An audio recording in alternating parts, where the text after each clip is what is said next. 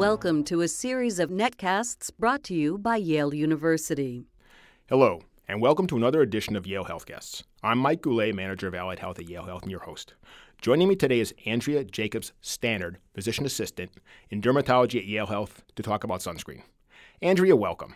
Thank you for having me on your show today. Andrea, let's start with the most basic question Why should we wear sunscreen? Great question. Everyone should wear sunscreen to protect their skin from the sun's rays. There are two types of UV rays. These are UVA and UVB rays. UVA rays are associated with skin aging and wrinkling and also contribute to skin cancer.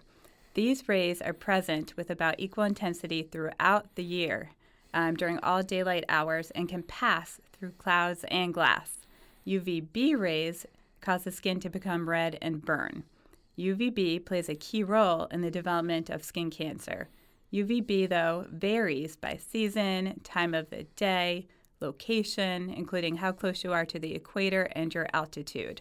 The highest intensity UVB rays hit our country between 10 a.m. and 4 p.m. from April to October. Oh. Are there different types or strengths of sunscreen? Yes, there are different types and strengths of sunscreen. There are chemical sunscreens and physical sunscreens. Chemical sunscreens sit on the surface of your skin and absorb the UV rays before they penetrate the skin. Physical sunscreens, on the other hand, also sit on the surface of the skin, but they reflect or scatter the UV rays away from the skin. I noticed there are different strengths or numbers of SPF. Sure. So when we, when we think about the strength, we do think about SPF or the sun protection factor. This tells you approximately how long it will take for the UVB rays to make your skin red when using the sunscreen compared to how long it would take red without the product. For, an exa- for example, an SPF of 15 means that it will take 15 times longer to redden the skin than without the sunscreen. An SPF 15 sunscreen screens 93% of the skin's UVB rays. SPF of 30 protects against 97% of the sun's UVB rays, and an SPF of 50 protects against 98% of the sun's UVB rays. Now, I noticed there's clothing that says it'll protect us against UVA and UVB. What exactly is that? So, there are a lot of great newer options, um, all different kinds of clothing, including um, swimwear, regular shirts, pants, shorts, and hats that do provide protection from the sun and are a great idea.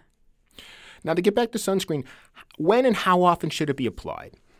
So, sunscreen should be applied about 30 minutes before going outside into the sun. You should apply one ounce or two tablespoons of sunscreen to your entire body.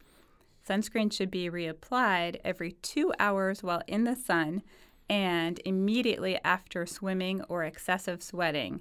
It is a good idea to even use a water resistant sunscreen.